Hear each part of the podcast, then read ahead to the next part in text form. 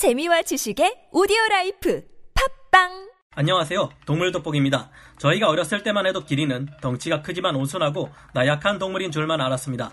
하지만 실제 기린은 굉장히 사나운 동물로 아프리카에서 가장 강력한 동물 4위에 꼽힐 정도로 무서운 동물이죠. 이들은 위협을 느끼면 굉장히 적극적으로 방어에 나서 당장 내쫓아 버리는데 혹시나 기린이 짝짓기를 하고 있다고 그것을 구경하러 가지는 마시기 바랍니다. 기린 수컷은 짝짓기를 할 때 접근하면 그것이 사람이라도 인정사정 없이 죽이거나 내쫓아 버리기 때문인데요. 기린이 차를 타고 도망가는 사람들을 쫓아오는 장면은 마치 영화 주라기 공원 속의 거대한 육식 공룡 티라노사우루스 렉스가 쫓아오는 것을 보는 것 같았습니다. 기린들은 엄연히 말해 사자들보다 훨씬 강력하며 화도 잘 내는 편이기에 함부로 건드리면 큰일 나는 동물입니다. 그런데 이들을 사냥하겠다고 도전하는 동물이 호랑이라면 어떨까요? 호랑이와 사자는 닮은 듯 해도 은근히 많은 차이점이 있는 동물이기에 뭔가 다를 수도 있을 것 같은데요. 장소에 따라 결과가 다를 수도 있을 것 같습니다. 오늘은 아시아 최강의 포식자인 호랑이가 아프리카에서 네 번째로 강력한 무시무시한 초식 맹수 기린을 사냥하려 한다면 무슨 일이 일어날지 상상해 보겠습니다. 전문가는 아니지만 해당 분야의 정보를 조사 정리했습니다. 본의 아니게 틀린 부분이 있을 수 있다는 점 양해해 주시면 감사하겠습니다. 기린의 약점은 무엇일까요? 사자들이 밤중에 수십 마리 무리를 지어 몰려와 코끼리까지 잡는 것을 보고 사자나 호랑이가 기린을 쉽게 잡을 것이라 생각한다면 큰 노산입니다. 일반적인 상황에서라면 어쩌면 사자들에게 있어 코끼리보다도 더 잡기 힘들고 위험한 것이 기린일 수 있는데요. 실제 사자들 여러 마리가 몰려와 성체 기린을 공격하려 드는 장면을 보면 코끼리나 코뿔소를 사냥할 때보다 더욱 사자들이 힘겨워하는 것을 볼 수 있습니다. 간큰 사자들 몇 마리가 성체 기린의 뒷다리 혹은 엉덩이에 매달려 물어 뜯으려 해보지만 기린은 코끼리와 달리 다리가 굉장히 길고 크며 그 가동 범위도 넓어서 쉽게 사자들을 떨어뜨려 버리는 것을 알 수 있는데요. 암사자들뿐만 아니라 힘 좋은 숫사자라 해도 얄짤 없습니다. 이 장면에서 사자들은 성체 기린 한 마리를 둘러싸 포위한 채 매달려 공격하려 하지만 기린은 유연하게 뒷다리를 리듬감 있게 흔들며 사자들을 간단히 뿌려쳐 버리고 있습니다. 이런 식이라면 도저히 사자는 기린에게 타격을 줄 방법이 없어 보이는 반면 기린은 꽤나 높은 확률로 달려드는 사자들을 뒷다리로 걷어차 순식간에 저 세상으로 보내버릴 수 있을 듯합니다. 실제로 기린의 뒷발차기는 워낙 위력이 강력해 제대로 맞춘다면 사자의 두개골을 함몰시켜 버릴 수 있고 혹은 내장을 파열시켜 사자를 한 방에 골로 가게 할 수 있습니다. 기린이 워낙 크고 체고가 높은 탓에 정면에서 달려들 수 없는 것은 당연한 이야기고요. 기린의 목으로 가는 공격이 보기에는 우스워 보일지 몰라도 절대 무시해서는 안 됩니다. 기린의 휘두르는 목은 무시무시한 살상병기인데요. 여기에 맞으면 사자 한 마리가 무슨 야구 배트 맞고 날아가는 홈런볼처럼 멋지게 날아가는 진풍경을 볼 수 있습니다. 사자 한 마리의 몸무게는 200kg에서 300kg에 육박하는데 굉장히 놀라운 일이죠. 사자에게 날개라도 달아주지 않는 이상 이 같은 상황에서 기린을 제대로 공격하는 것은 어려운 일입니다.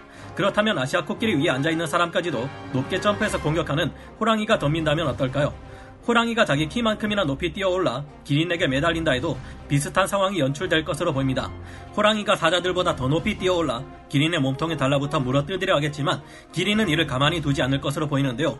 높은 체구에 비해서 가벼운 체형을 가진 기린은 코끼리와 달리 골반과 엉덩이를 가볍게 튕겨 달라붙은 호랑이를 정신 못 차리게 만들 테고 이 정도의 엄청난 저항이라면 호랑이로서도 일반적으로 기린을 사냥하는 것은 어려워 보입니다. 여러 마리가 무리를 지어 포위한 채 기린을 공격한다고 해도 말이죠. 그렇다면 좀 더 침착하게 전열을 가다듬고 기린의 약점이 무엇인지 찾아보아야만 할 것 같은데요. 호랑이는 사람들이 인위적으로 옮겨놓지 않는 이상 지리적 요건상 기린을 만날 수가 없고 실제로 맞붙었던 사례도 거의 없는 편인데요. 그래서 기린의 약점을 찾으려면 아프리카에서 기린을 사냥하는 두 포식자들이 어떻게 하는지 살펴봐야 할 것 같습니다. 그 두 동물은 바로 여러 마리의 사자무리와 거대한 나일 악어들이죠. 악어들의 사냥 방식은 호랑이가 벤치마킹하기에는 무리이므로 논외로 치고 사자들이 기린을 사냥하는 방법은 이와 같습니다. 기린의 유일한 약점이라면 바로 길게 쭉 뻗은 다리인데요. 물론 사자들이 공격할 만큼 가늘다는 게 절대 아니고 이런 신체 구조 때문에 균형을 잡기가 다른 동물에 비해 더 어렵다는 점입니다. 탁 트인 초원에서야 기린들도 잘만 달리지만 지형이 험한 산악지대라면 기린은 휘청거리다 넘어지겠죠. 또한 발이 푹푹 빠지는 진흙으로 가득한 곳이라면 기린은 진흙에 발이 묶인 채 옴짝달싹할 수 없게 될 겁니다. 사자 무리들은 이런 기린의 약점을 파악하고 일부러 기린을 이런 불리한 지형으로 몰아간 다음 이놈 저놈 할 것 없이 끈질기게 매달려 물어뜯다가 결국 쓰러뜨려 사냥에 성공합니다. 실제로 이 같은 방식을 이용해 기린을 사냥하는 사자들이 존재하며 기린이 사자에게 사냥당하는 장면이 의외로 꽤나 많이 포착되었다는 것을 알 수 있는데요. 사자들의 기린 사냥법을 그렇다면 호랑이가 시도할 수 있을까요? 호랑이도 기린을 사냥할 때 이와 같은 방식을 사용하면 분명 가능할 겁니다. 사자들이 기린을 사냥하는 산악지대나 진흙으로 뒤덮인 이런 지형은 사실 사자보다 호랑이에게 더 익숙하기 때문이죠. 호랑이들은 온갖 지형 지물을 이용해 화려하게 도약하며 고기에 가까운 수준의 운동신경을 보여주는데 그야말로 보기만 해도 감탄이 나올 정도입니다. 산중의 왕, 산군이라는 호칭이 호랑이에게 붙은 것에는 다 그만한 이유가 있는 것이죠. 사자들은 일반적으로 초원에 빠른 초식 동물들을 잡아먹기 쉽도록 진화했고 호랑이는 복잡하고 엄폐물이 많은 숲속에서의 사냥에 더 적합하게 진화했습니다. 사자보다 더욱 강한 뒷다리 힘을 가지고 있는 만큼 호랑이들은 사자들보다 더 높이 뛸 수 있으며 기린의 등에 올라타는 것도 더 쉽게 할 수 있을 겁니다. 기린이 이런 장소로 들어온다면 그야말로 호랑이 속을 사지로 들어오는 것이나 다름없을 겁니다. 다만 문제점은 호랑이들이 사자와는 달리 단독 사냥을 할 때가 많다는 것이죠. 때로는 코뿔소나 코끼리처럼 큰 동물을 사냥하기 위해 4마리 정도의 호랑이가 힘을 합쳐 싸우는 경우도 있습니다만 일반적인 경우는 아닙니다. 기린을 사냥하기 위해서 사자들은 10마리도 넘는 대규모의 병력이 출동하지만 아직까지 호랑이들이 이처럼 대규모로 집단을 이뤄 하나의 큰 먹잇감을 사냥하려 시도하는 것은 포착된 적이 없습니다. 호랑이가 기린을 사냥하려 한다면 적어도 두 마리에서 네 마리 정도의 호랑이가 기린이 불리한 지형에서 매복하고 있다가 기습 공격을 해야 할 것 같은데요. 하지만 호랑이는 단독으로 성체 암컷 아시아 코끼리를 사냥하는 대활약을 했을 때도 있습니다. 물론 이 같은 경우는 정말 손가락에 꼽을 정도로 흔치 않게 벌어지는 희귀한 케이스입니다만 호랑이는 매복해 있다가 체중을 실은 앞발 공격을 기습적으로 날려 인도 코뿔소의 목뼈를 부러뜨려 단번에 죽인 적도 있습니다. 호랑이가 단독으로 사냥했던 암컷 아시아 코끼리는 무게가 2톤 정도였는데 이 정도면 보통 무게가 0.5톤에서 1.7톤 정도, 최대급으로 쳐도 2톤 정도인 기린을 잡는 것도 가능하지 않을까 생각됩니다. 실제로 호랑이들은 몇 마리가 모여 평균 1.5톤에서 2톤, 크기는 3톤까지도 나가는 성체 인도 코뿔소를 사냥하는 경우가 점점 늘어나고 있는데요. 뿐만 아니라 성치 않은 상태의 코끼리들이긴 했지만 호랑이들이 아시아 코끼리를 공격한 사례가 10여 차례 넘게 기록되어 있습니다. 늙어서 힘이 빠진 상태로 추정되는 개체이긴 하지만 거대한 상아를 가진 수컷 아시아 코끼리 한 마리를 두 마리 호랑이가 잡은 적도 있습니다. 이때 호랑이들은 수컷 아시아 코끼리를 공격해 앞을 볼 수 없게 만들었고 미끄러운 바위가 많은 주변의 지형을 활용했다고 하는데요. 이런 점을 보면 호랑이들에게는 유리하고 기린에게는 불리한 산악 지형에서 두 마리에서 네 마리 정도의 호랑이가 모인다면 성체 기린도 사냥할 가능성이 없지만은 않을 것으로 보이는데 여러분은 어떻게 생각하시나요? 큰 바위가 많은 산악지대로 기린을 데려올 수만 있다면 매복해 있다가 뛰어난 점프력으로 단숨에 기린의 척추로 날아가 심각한 타격을 입힐 수 있지 않을까 생각됩니다.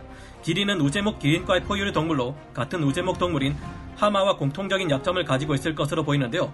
우제목의 동물인 하마는 튀어나온 척추뼈가 사자들에게 공격받아 심하게 손상되면 하체가 마비되어 그 자리에 주저앉고 맙니다.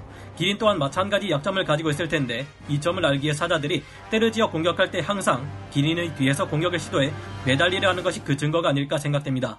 혼자서는 이 같은 일이 어렵겠지만 몇 마리의 덩치 큰 호랑이가 모인다면 교대로 공격을 퍼볼 수 있을 테니 가능성은 높아지겠죠. 물론 실제로 그렇지는 알 수 없는 추측의 영역이고 성공한다고 해도 호랑이들이 무리를 이룰 때 숫자가 적은 만큼 그렇게 자주 일어나는 일로 보기는 어려울 겁니다. 또한 호랑이들도 단번에 기린을 쓰러뜨리기는 힘들 테고 여러 번 끈질기게 공격을 퍼와야 할 텐데 기린에게 매달리더라도 땅에 떨어졌을 때 위험할 수 있습니다. 기린의 발에 밟히거나 걷어 차이기라도 한다면 사자들처럼 홈런볼이 되어 날아가는 꼴을 면하기 어려울 테니 반드시 조심해야 할 겁니다.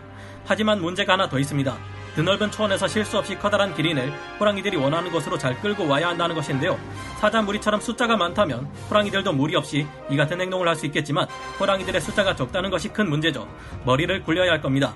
적은 숫자의 호랑이들 집단으로는 건강한 성체 기린을 노리는 것은 문제겠지만 그 대상이 건강하지 못한 개체라면 어떨까요? 기본적으로 호랑이들은 부상을 입었거나 나이가 들었거나 비교적 어린 기린을 대상으로 삼을 것이 분명할 텐데 생존의 위기에 처해 있는 이들은 다른 동료들보다 훨씬 두려움에 휩싸여 있을 가능성이 높습니다. 이런 상태의 기린을 고립시키는 데 성공한다면 호랑이들의 숫자가 그리 많지 않다고 해도 기린을 원하는 곳으로 몰고 갈 수 있을 겁니다. 호랑이들 또한 사자들처럼 뛰어난 야간 시력을 가지고 있는데 어두운 밤중에 여기저기 이동하면서 위치를 바꿔가며 소리를 내면 마치 호랑이들이 굉장히 많이 모여있는 것처럼 착각을 불러일으킬 수 있을 것으로 보이는데요. 이 같은 방식으로 기린을 호랑이들이 기습하기 좋은 험한 지형으로 몰고 올 수만 있다면 적어도 호랑이들은 제대로 승부를 걸어볼 기회를 가질 수 있을 겁니다. 사자들의 기린 사냥 성공 사례가 많지 않은 것처럼 호랑이들에게도 성공하는 경우가 많다고는 하기 어려울 겁니다. 하지만 적어도 이곳에서 호랑이들은 자신들의 특기와 전공을 살려 사자들보다 더욱 위협적인 공격을 가할 수 있으며 잘만 하면 배를 충분히 채울 수 있는 커다란 기린고기 야식을 먹을 수 있을 겁니다. 이런저런 사례들을 들어 호랑이가 기린을 사냥할 방법을 추측해보기는 했지만 이 이야기들은 모두 실제 일어난 적이 없는 추측에 불과한 만큼 모두 틀린 것이 될 수도 있을 겁니다. 실제 야생에서 기린과 호랑이가 만날 경우 호랑이 쪽이 오히려 처음 보는 거대한 기린을 보고 당황해 도망쳐버릴지 알 수 없는 일이죠. 사자들도 자신들의 덩치와 힘을 압도하는 기린을 처음부터 먹이려 생각하지는 않았을 겁니다. 애초에 둘 중 하나를 억지로 옮겨놓지 않는다면 호랑이와 기린이 만날 일은 거의 불가능에 가까울 텐데 실제로 이 둘이 만나면 어떤 반응을 보일지 궁금합니다. 사자들이 큰 무리를 짓게 된 것은 아프리카에서는 자신들조차 단독으로 움직이기엔 위험하고 먹이를 구하기도 쉽다는 등의 이점이 있기 때문이었다고 하는데요. 어쩌면 호랑이들도 아프리카에 이주해 오게 될 경우 사자들처럼 여기서는 각자 도생하기 힘드니 뭉쳐서 함께 살아갑시다 하며 큰 무리를 짓게 될지도 모르겠다는 생각이 듭니다. 오늘 동물 돋보기 여기서 마치고요. 다음 시간에 다시 돌아오겠습니다. 감사합니다. 영상을 재밌게 보셨다면 구독, 좋아요, 알림 설정 부탁드리겠습니다.